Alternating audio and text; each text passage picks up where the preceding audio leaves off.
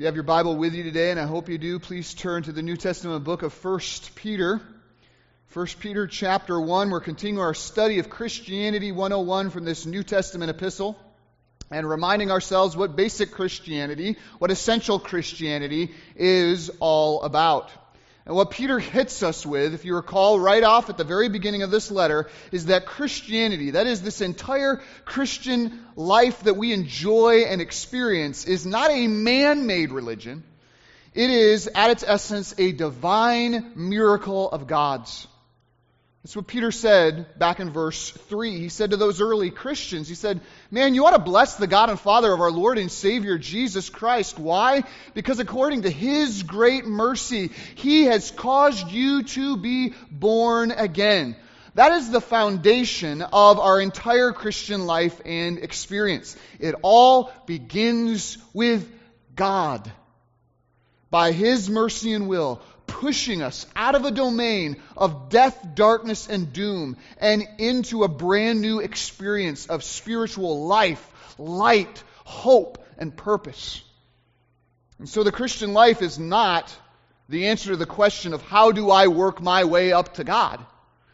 The Christian life is God in His mercy has already come down to me through His Son in accomplishing salvation and through His Spirit in applying it. God's already done a saving work in my life, opening my eyes to see the glory of Jesus Christ and what He did for me on the cross, causing me to trust in Him fully for my forgiveness and salvation and reconciliation with God. God has already caused me to be born again to a living hope through the resurrection of Jesus Christ from the dead, right? And so now the only issue set before you and I is this How do I now live a life of worship and appreciation towards the God who has done all this for me? Because this is not about what I have done or am doing. The Christian life is all about what God has done, is, and one day will do.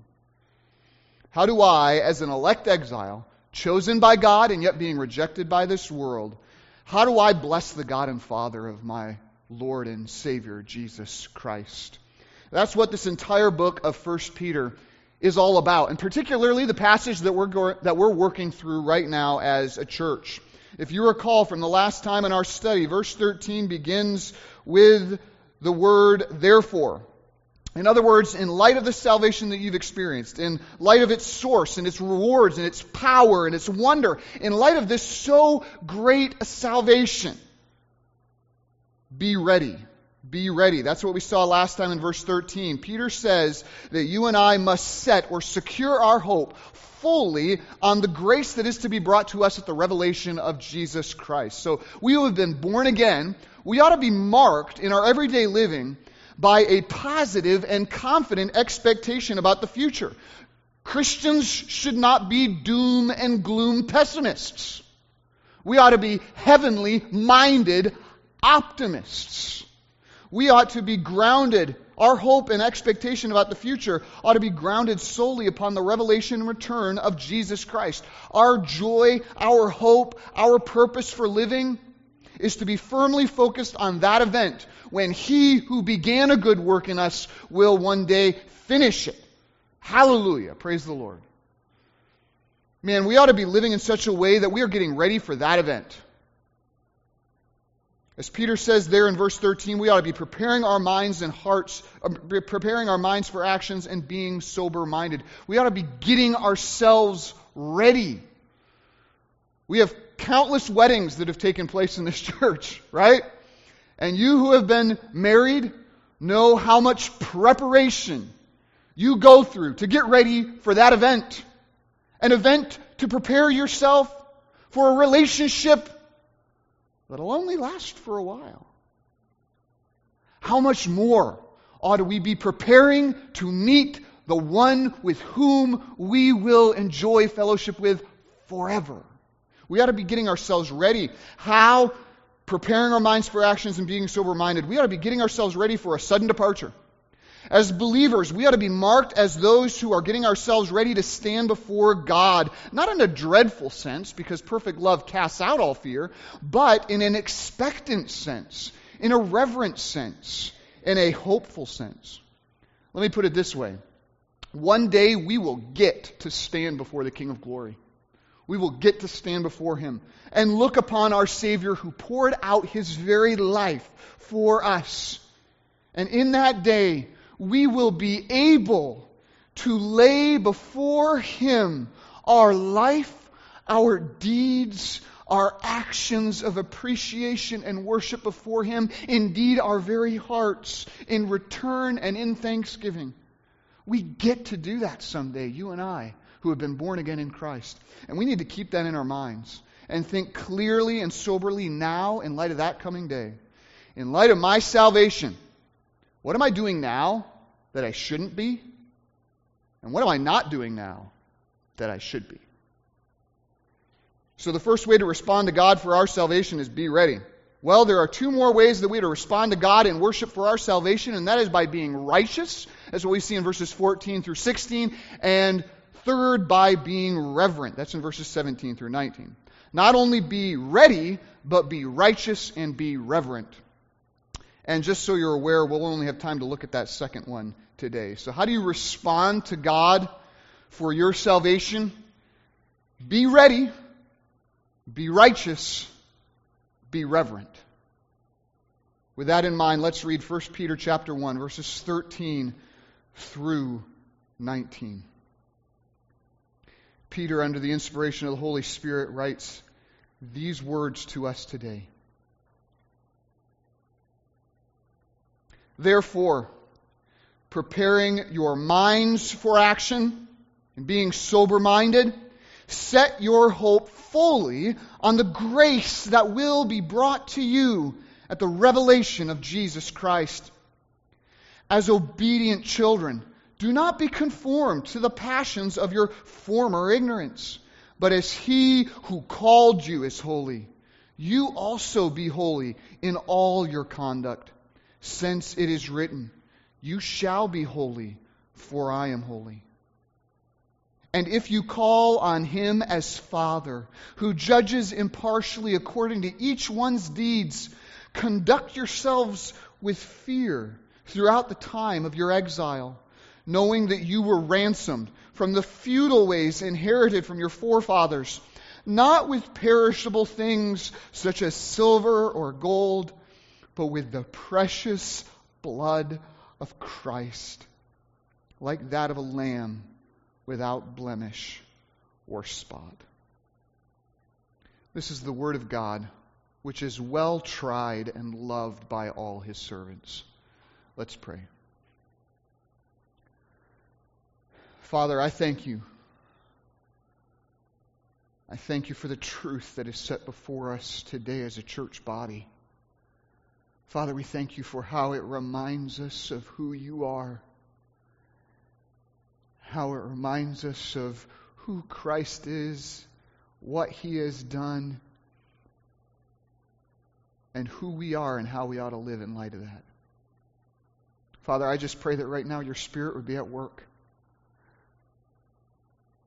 I pray that you would equip me and my poor lisping, stammering tongue to declare your glories. And I pray that you would, by your Spirit, quicken all those who are here this morning to hear your word, to receive it by faith, and to obey. Father, we are the clay, you are the potter. Make us into the image of Jesus Christ by one degree more, we pray as a result of this message. In Jesus' name, amen. So, the first way that we are to worship God for the glory of our salvation is to be ready, to daily have our hopes secured on Christ and on His return. The second are, way that we are to worship God daily as His people is to be righteous. And this is in verses 14 through 16. And one, by the way, really leads to the other being hopeful for the Lord's return leads to holy living. I think one of the reasons why the American church is dealing so fiercely with the battle for sanctification and holiness is because we no longer love and long for Christ's return. As 1 John 3 2 through 3 states, when he appears, we shall be like him, because we shall see him as he is. And everyone, listen to this, who thus hopes in him purifies himself, even as he is pure. See, to hope in Christ's return is a purifying hope. It is a sanctifying hope. It is one of the best things you can do in your life is to think about Jesus' return. How often do you think of Christ's return throughout the week? It ought to be the constant expectation of your heart. You can't start thinking about Jesus' return without realizing there's still a lot about your own heart, life, mind, and relationships that you really ought to get straightened out before he returns. The hope of Christ's return is a purifying hope. And so Peter immediately follows up his exhortation to be ready with an exhortation to be righteous, right? If Christ in all of his grace and glory is ready to return at any moment into your life and take you to be with him, then you and I had better start making changes to our lives right now. In light of that day, we ought to drag our hidden sins and struggles into the open because one day they will be clearly seen. We ought to perform a public execution of them as much as possible today because one day they will be executed. And we ought to work on together setting ourselves free from the things that so easily entangle us because one day we will be set free from these things. We ought to together be helping each other fervently love and look unto Jesus. That's exactly what Peter is going to teach us here in this passage. Peter says this in verses 14 through 16. He says, As obedient children, do not be conformed. Do not be squeezed into the mold of the passions of your former ignorance. But as he who called you is holy, you also be holy in all of your conduct. For it is written, You shall be holy, for I am holy. Now, even, there's a, even though there's a lot of phrases in that sentence, the main verb, the main point, the main exhortation Peter is getting at is right there in verse 15. You also be holy, separate, set apart unto God.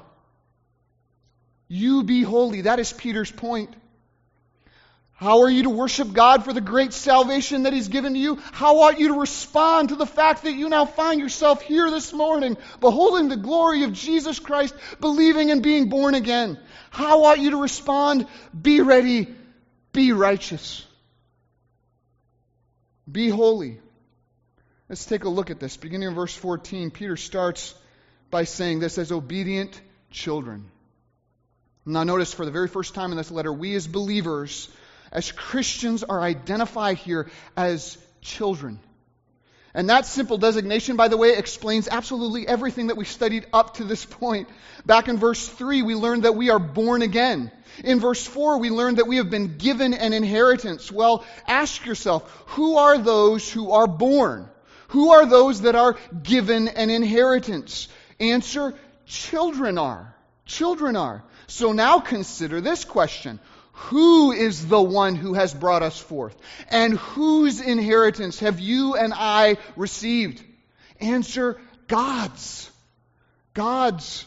Beloved, you and I are God's children now. Think of that. We are children, and that is the explanation for everything here at the beginning of 1 Peter. Everything talked about in verses 3 through 12. Why have we been born again? Why have we been given an inheritance? Why are we right now being kept by God's power through faith for salvation ready to reveal in the last days? It's because God, in His mercy, decided to bring us into His family and make us His children. He decided to adopt us. As Ephesians 1 5 says, according to the purpose of his own will, God has adopted us to himself as sons through Jesus Christ. You see, by the new birth, God has chosen to bring us into his eternally blessed family. And as verse 17 of this chapter points out, we can now call upon God as Father. Why? Because we are his children. As Galatians 3:26 says, in Christ Jesus you are all sons of God through faith. Children of God with all the rights and privileges of firstborn sons heirs of God and fellow heirs with Christ, as Romans 8:17 puts it. This is a wonderful reality that we need to remember as we go through this life in trials and hardships and temptations. We must remember who we are. We are God's children now. God has caused us to be born again into his family. What a wonderful reality. And not only are we children, but if we've been truly born again, then we are, as Peter says here, obedient children. Obedient children. And though you might miss this in the English, Peter is not making a distinction here between two types of children, right? Peter is not saying here, well, there are two types of children of God.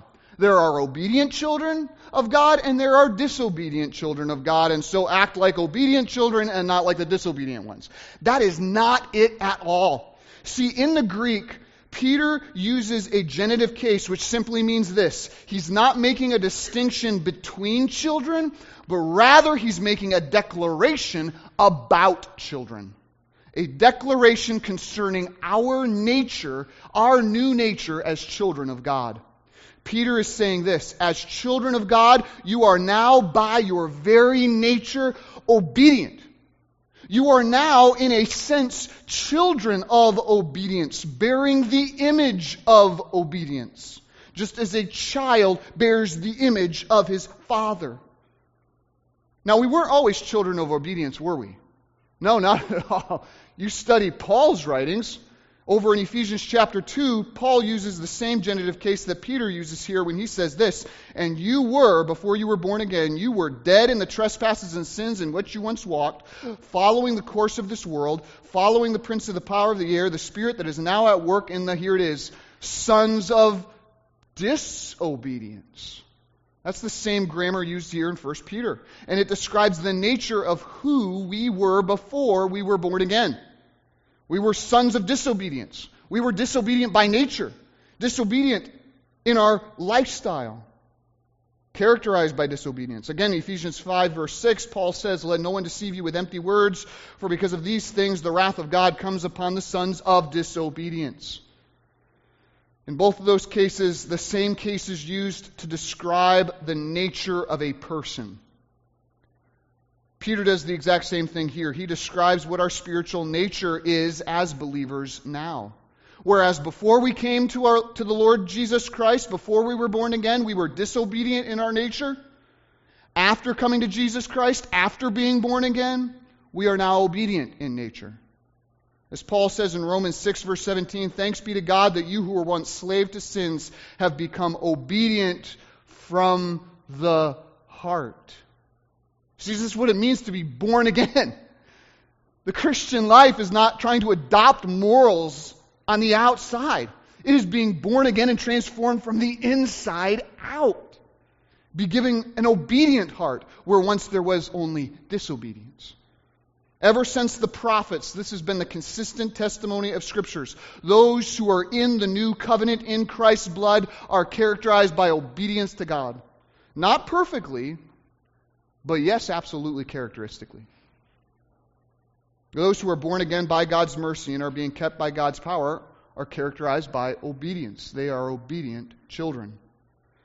So Peter's not making a distinction here between two possibilities disobedient and obedient children. He's actually making a declaration about the only possibility that exists. If you are a child of God, if God is your father, he will not endure your disobedience. As Hebrews teaches, he will come for you as the loving father that he is, and he will discipline you, and he will bring you back to paths of righteousness for his name's sake.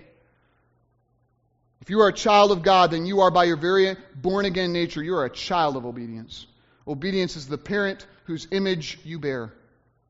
Again, not perfectly, but characteristically. Obedience is your pattern of life. That's what it means to be born again. Therefore, as Peter says next, live like it. Right? Live like it. As, as children of obedience, as obedient children, verse 14, do not be conformed to the passions of your former ignorance. In other words, as a child now of obedience, don't act like you used to act when you were a child of disobedience. Your nature has changed, so live like it. Since obedience is your new pattern of life, don't let sin and disobedience break up that pattern. Which, if we're to be honest, is the constant battle of our lives now as believers, is it not? See, even though we've been made obedient from the heart and have been given by God a new nature characterized by obedience, even though we've been born again, our new heart and our new nature is still nonetheless housed in this fallen body of flesh. Flesh that, as Paul says in Romans chapter 7, is weakened towards sin. It's just another reminder that you and I are still exiles, and this is not our final home yet, even physically, in what we're living in. We live in a body of death that is touched by the curse and weakened towards sin, so much so that Peter has to tell those who are obedient by nature don't be disobedient. Don't allow yourself to be conformed, to fall back into the patterns of thinking and behavior that you had before coming to Christ, back when you were controlled by lust and ignorance, when those things drove your life. As 1 Peter 4 5 says, don't live in the passions of lust, right? Don't be driven by earthly, fleshly impulses like the Gentiles do who don't know God. Don't be conformed to this world, as Romans 12 2 says but be transformed by the renewing of your mind. Make a complete break with your former way of thinking and living. This is what it means to be a believer, to be someone who's been born again. Do not be conformed to the passions of your former ignorance, verse 15. But as he who called you is holy, you also be holy in all your conduct. In other words, don't be like who you used to be. Be like God. That's what he's saying. Be like God. Be like the one whose image you now bear as being a child of God. That's exactly what we learned earlier, if you remember back in Colossians 3 8 through 10, when Paul wrote these words to us Put away all anger, wrath, evil intent, slander, and obscene talk from your mouths and do not lie to one another. Why? Seeing that you have put off the old self with its practices and have put on the new self, which is being renewed in knowledge after the image of its creator. This is exactly what Peter is saying here. You're different now. You are a child of Him who is obedience, of Him who is holiness. So act like it. Be obedient. Be holy. Be righteous. God says it again over in Ephesians 4 22 through 24 when he says, Put off your old self, which belongs to your former manner of life and is corrupt through deceitful desires. Be renewed in the spirit of your minds, and put on the new self, created after the likeness of God in true righteousness and holiness. So that's the pathway to righteousness of growing in holiness. It's becoming less and less like who I used to be, and it's becoming more and more like who God is, who called me into his holiness. As Ephesians 1 4 says, He chose us in Him before the foundation of the world that we should be holy and blameless. So think about that regarding your own life this morning. God saved you so that you could be holy in this world for Him. Therefore, Peter says this don't act like you used to act, right? It is impossible to be born again and to keep on living like nothing has changed. Don't act like how you used to act, and start acting like the God who saved you and has called you this holy calling. You want to bless God for your new birth? Be holy in all your conduct. Be righteous. Now that's pretty broad, isn't it? I was sitting there when I was studying it this week and last week and saying, okay, how do I apply be holy in all of your conduct? But what I realize is that the Holy Spirit already is bringing to your mind some area of your life where you're still conformed to the passions of your former ignorance. He's already taking this passage and he is illuminating an area of your life that needs to change. The issue is then, how do I start that process? Right? In that area of my life. How do I start acting and being holy, being holy in all my conduct? How? How do I start growing in holiness? And you know what? I want to share with you a lesson that took me a whole long time to learn and is still, even now, taking a longer time to put into practice. How do I grow in practical holiness? Here it is. The key to growing in practical holiness is not by focusing on all your sins. And that's what we often think it is, don't we? Man, we hear a sermon on holiness like I'm giving to you today, right? And we think, oh man, I'm a failure. I've got all these sins I need to deal with. I'm going to make a list. And I'm going to start focusing on putting them all to death one by one by one by one by one. Can I tell you, I have walked that path of legalism and it is heavy. Listen, if that's your resolve, I'm going to make a list of all my sins and I'm going to start trying to put them to death one by one by one by one by one. Listen, I guarantee you, first, you missed some on that list. and second, it is true. We have fallen short of the glory of God. And we do have all of these sins that we need to put to death by the Spirit within us. But the way to go about that is not ultimately by focusing ultimately on our sins. The key to growing in practical holiness in our lives is ultimately found by focusing on God. I've been learning this as a parent. We, even as human beings, we learn to act by spending time with people.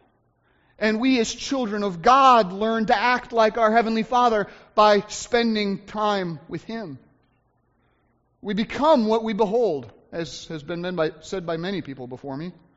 Just like a child slowly picks up idiosyncrasies and mannerisms simply by being around his or her parents, we pick up holiness by simply spending time with God in His Word, in prayer, and with His people. As we become more and more familiar with God's thoughts and God's ways, we become, as Ephesians 5 1 says, imitators of God as beloved children. I know there's a sin that you're struggling with. I get it. And yes, you need someone in your life to keep you accountable about that sin. But you, what, you know what you also need that believer in your life about? To keep you accountable in your own walk with God. How are you not only putting sin to death, but how are you doing in beholding Christ daily? We need to be, we need to learn and become more familiar of God's thoughts and God's ways, become imitators of God as beloved children, so that we can slowly be transformed, as our scripture uh, reading said this morning in 2 Corinthians 3.18, be slowly transformed from one degree of glory into another. So that's how we grow in practical holiness. I wish I could have said that I didn't have to wait till I was 37 years old to be able to articulate that to somebody. But it's not by focusing on your sin, it's by focusing on the God who is holy. That's how we grow and become increasingly righteous. It's by focusing on the God who has saved us and called us to this holy calling. We become what we behold. And so, Peter tells us here the best way to respond to God in worship for your salvation is to pursue a knowledge of Him and His holiness. Pursue that family likeness. Pursue that reflection of God's righteousness in your life. How? By making a complete break with your former way of thinking and living and by the merits of Christ drawing near to our most beloved God so that we might be transformed in our thinking and living. As believers, we are called to respond like this. We are called to holiness. And then verse 16 says this Since it is written, You shall be holy, for I am holy. And I absolutely love this. Peter instructs us here as believers to bless God for our new birth by being holy, by being consecrated, by being increasingly set apart from sin unto God. We are to praise and worship and glorify our saving God by being holy and righteous like Him. But why? What is the motivation to follow this command by the grace and power of God? Well, you could say it's because God commanded it, right? He said it, that's so, right? And that would be true. We just saw that in verse 15. You also be holy. It is written, God said it, that settles it. But what's interesting is that is not Peter's argument here. That's not quite what Peter says. See, here in verse 16, Peter quotes Leviticus 19, verse 2.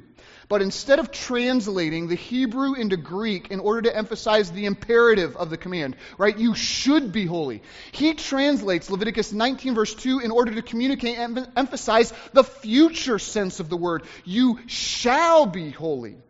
By choosing to translate it in this way, Peter emphasizes for us that this is more than just a command here to be holy. This is actually a promise here that we will be holy. And that is the motivation that Peter gives to live a holy and a righteous life. We should be holy because we shall be holy. We have a promise from God that he who began a good work in us will finish it, as Philippians 1 6 says. That there is, even as verse 13 says, the previous verse, there is grace that is going to be brought to us at the revelation of Jesus Christ. There is a day coming when we shall not only be declared holy by God, but we shall be holy in the presence of God. A day when we shall be like him, for we shall see him as he is. when all the sin is gone and the victory is won. And we stand not only in an imparted righteousness, imputed and declared to us, but in a real righteousness realized in our life. Revelation 4 and 7 details this when those who have been bought by the blood of the Lamb are pictured in the presence of God with crowns on their heads, clothed in white robes with palm branches in their hands, singing and crying out with a loud voice, Salvation belongs to our God who sits on the throne and to the Lamb. Those are brothers and sisters in Christ. Those are, that is you and I in the presence of God as a part of that number, declaring salvation belongs to God. Victorious, we are delivered, we are triumphant in that day, we are holy. Take heart, believer. In the midst of your fight for holiness, for God's glory, do you see the promise behind it all? As 1 Corinthians 1 8 says, God will sustain you to the end. To what end? Blameless in the day of our Lord Jesus Christ. There have been some days in my fight for sanctification where I did not believe that. But it is true nonetheless. If you are born again, you shall be holy, for he is holy. Take heart. We shall be holy, therefore we should be. That's Peter's logic. In light of the glorious hope of holiness graciously laid up for you in Christ, do battle for holiness for the glory of God now, where you stand, where you sit this morning. Fight, believer, because the battle's already been won. That's Peter's argument. I think of this scene from the Two Towers. I'm sorry, I'm a nerd. The wizard Gandalf has to leave his friends in a tough place, but before he leaves, he tells them, Look to my coming. At first light on the fifth day at dawn, look to the east. Well, as the story progresses, by the time the fifth day comes, Gandalf's friends are nearly overrun. The enemy's forces have them utterly cut off and surrounded in darkness. It feels like all hope has been lost.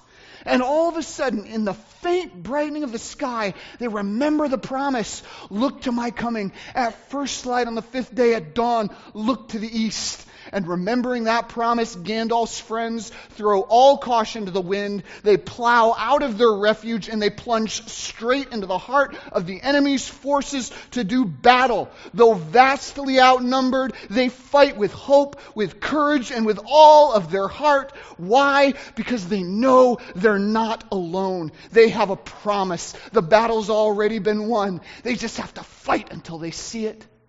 And true enough, true to his promise, on first light of the fifth day, Gandalf comes from the east and delivers them from all their dark foes. And you say, man, why did Tolkien write stuff like that? It's because it's biblical. We as Christians, we live our lives, and it's true.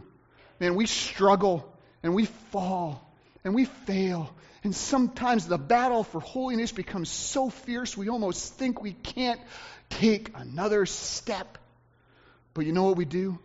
We fight. We lift each other up by the grace of God.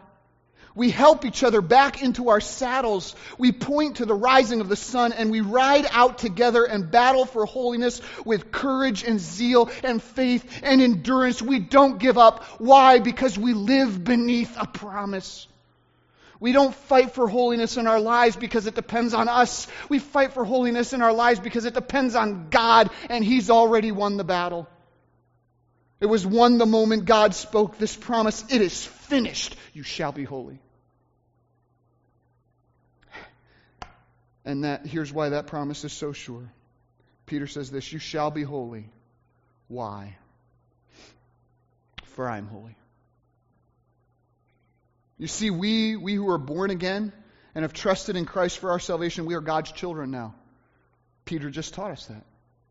We belong to Him. We are His children, and He is our Father. And with all the affection that a father could ever have for his own, he promises you shall be holy. This is my confidence when the sky seems so dark and my sin seems so strong and my shame seems to grab me by the neck and throw me down. I must remember God has spoken over me. That man, that woman, that child shall be holy, for I am holy and he is mine. As God promises over in Leviticus 20, verse 26, You shall be holy to me, for I, the Lord, am holy, and I have separated you from among the peoples, that you should be mine. As believers, this is our confidence in our fight for holiness, our relationship with God. In Christ Jesus, we are God's children now, and He will not let us go. He will fulfill His purpose in us. We shall be holy, for He is holy. Therefore, be holy and be righteous. This is how we worship God in light of our new birth. As obedient children, do not be conformed to the passions of your former ignorance, but as he who called you is holy, you also be holy in all your conduct, since it is written, You shall be holy, for I am holy. This is how to bless and worship and praise God for the great salvation that he's given us. Be righteous. Christian, I urge you today don't just hear this passage and walk out.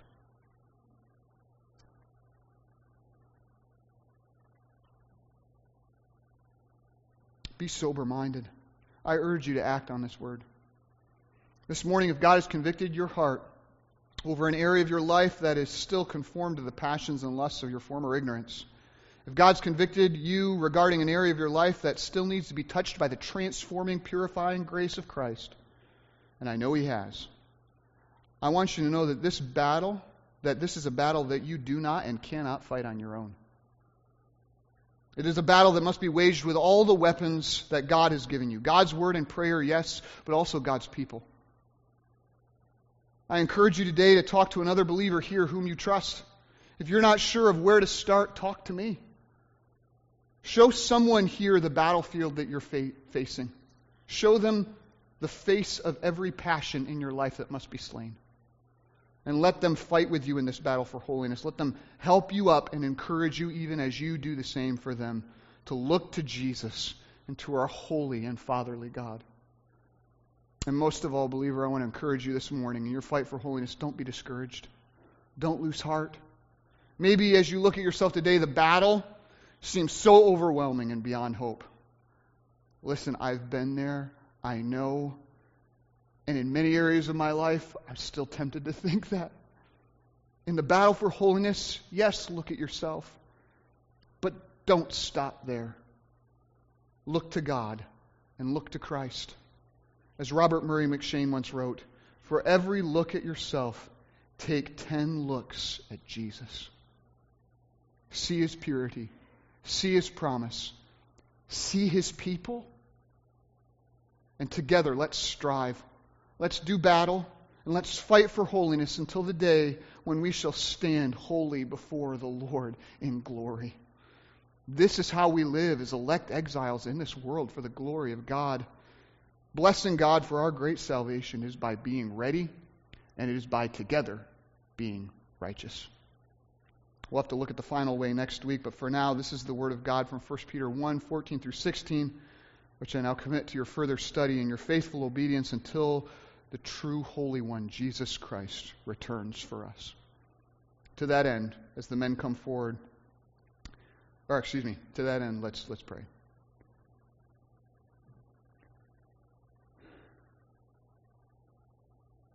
Father, I thank you so much for this passage of Scripture. Father, how your word is living and active, piercing to the divided asunder of soul and spirit, and is a discerner of the thoughts and intentions of the heart. We thank you for the heart surgery that you have performed on us today. We thank you for exposing and showing us who we are. Not only in a negative sense, yes, we are sinners, but also in a positive sense. We are children of yours, walking this pilgrimage not alone, but with other brothers and sisters who will help us. So, Father, I pray that as we as we leave this place, we would grab someone, a fellow soldier here at Grace Chapel, and we would invite them onto the, our battlefields so that together, looking unto the promise, we would strive to honor you in all our conduct this week. Help us, Father, to be ready together to be made righteous as we look forward to that day when we shall stand before you in glory. Give us grace this week to do this in Jesus' name. Amen.